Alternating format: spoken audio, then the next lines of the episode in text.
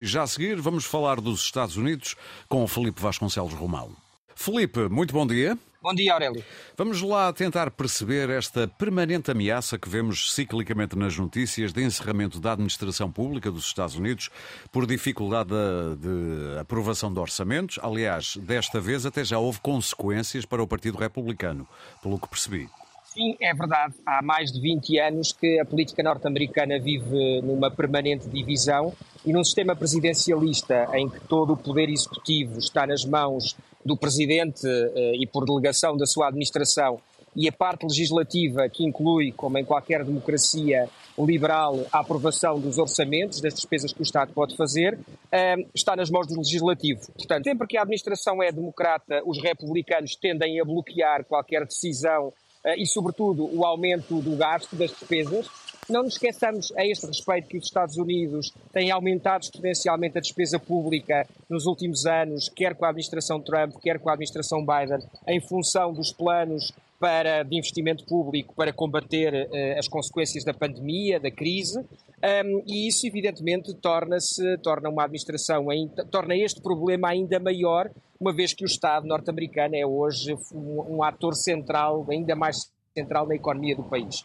Recentemente, esta divisão dentro do próprio Partido Republicano, que tem uma ala mais radical no sentido de um bloqueio total, e uma ala que, apesar de maior numericamente, é menor do ponto de vista da cacofonia que exerce e da expressão mediática que exerce, um, com esta radicalização do Partido Republicano, o próprio partido está dividido e isso, de resto, produziu a, a, inusitada demissão do Speaker da Casa dos Representantes numa estranha aliança entre a ala direita do Partido Republicano uh, e todos os, os congressistas do Partido Democrático. Na base, mais uma vez, aqui também estava a situação de bloqueio da administração pública e a situação de bloqueio orçamental.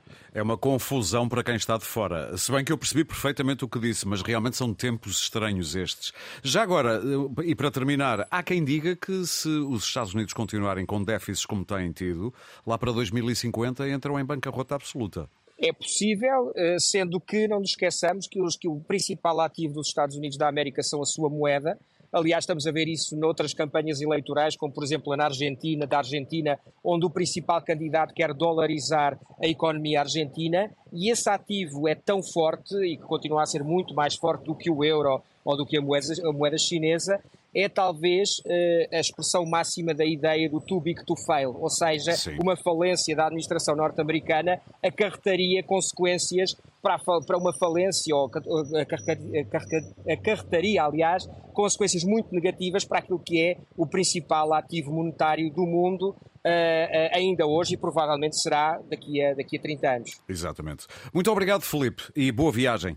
Obrigado.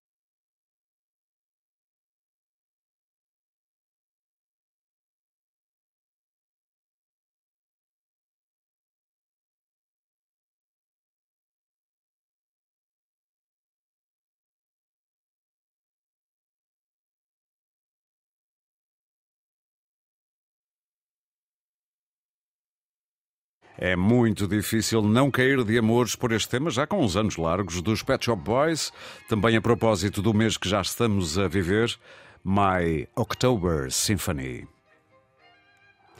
João Lopes, já a seguir, com cinema falado em francês, mas feito por um americano. João, muito bom dia. Olá, Aurélio, bom dia. Eu estava a falar de um americano, no caso, estou a falar de Woody Allen, falado em francês, porque essa é a grande novidade do regresso de Woody Allen aos filmes, João. Exatamente. Ele sempre foi um uh, interessado, mais do que interessado, seduzido pela cultura europeia.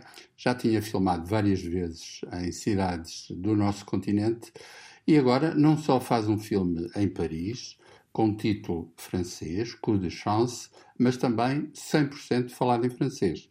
Que em português agora recebeu o título de Golpe de Sorte, que é uma tradução literal, não foram. Uh, quem trata destas coisas não se pôs a inventar, vá. Exatamente, exatamente.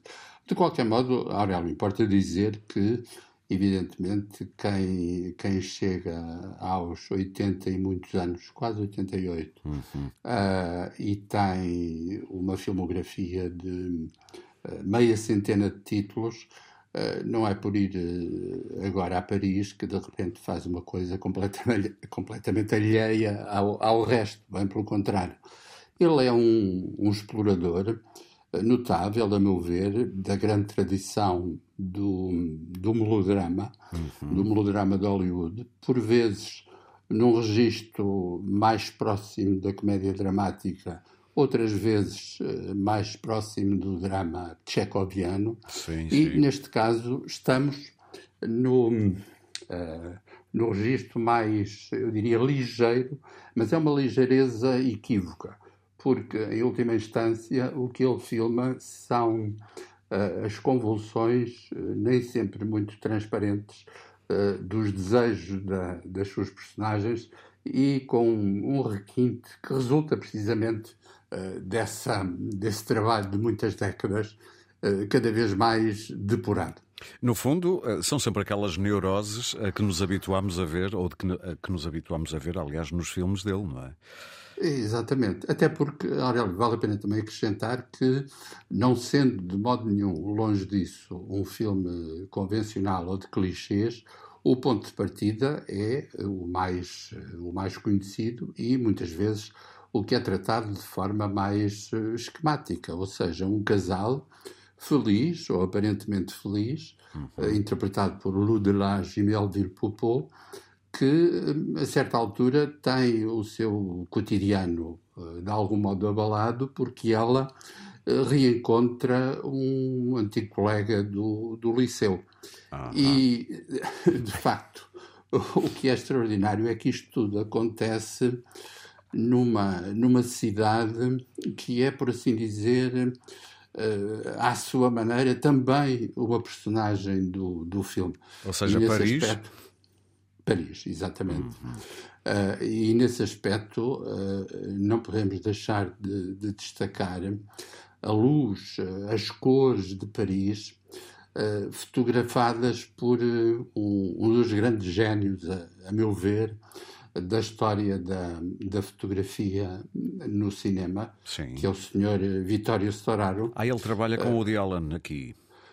exatamente. Um, é uma, é uma relação que uh, tem acontecido nos últimos filmes, no fundo, uh, retomando de algum modo uh, a relação do Woody Allen com os mestres italianos da luz, porque ele já trabalhou muitos anos. Era isso que eu ia dizer, sim. Exato, exato. Vale a pena lembrar isso. Ele trabalhou muitos anos com o Carlo Di Palma, sim. grande diretor de fotografia do, do Antonioni, do Michelangelo Antonioni, por exemplo. Sim. E uh, Storaro, de facto, enfim Basta lembrar que é o homem que fez uh, quase toda a filmografia de Bernardo Bertolucci, uh, vários filmes de Francis Ford Coppola, incluindo Apocalipse Now. É realmente um, um mestre que sabe tratar a luz uh, como um elemento não propriamente decorativo, mas como um elemento dramático da própria narrativa. Para terminar, João, acha que este filme uh, pode reconciliar alguns fãs que nos últimos anos achavam que a filmografia do Woody Allen estava a ficar muito repetitiva e insossa, sem, sem uh, ingredientes, hum. assim, sem grande sabor? Uh, provavelmente, enfim, tenho que dizer que não sou desses fãs, Sim. porque acho que ele é de algum modo, um músico também enquanto realizador. É um cineasta de temas e variações. E também é e músico. Mesmo quando... Exato. Mesmo quando os temas se repetem, as variações são interessantíssimas. Sim. Mas sim, acredito que haja espectadores, eventualmente um pouco desiludidos com o trabalho recente dele, que voltem a reconhecer aqui, sobretudo, alguém que tem uma visão eu diria, metódica e de algum modo pedagógica uh, das relações entre, entre homens e mulheres, sem estabelecer padrões definitivos nem moralistas. Muito bem, eh, João, muito obrigado. Um bom fim de semana. Eu que não consegui, bom fim de semana. Eu que não consegui ver antes de treino na terça-feira, já tenho aqui uma boa dica para este fim de semana. Muito obrigado, João. Acho que é um bom programa. Obrigadíssimo. Bom dia. Bom dia.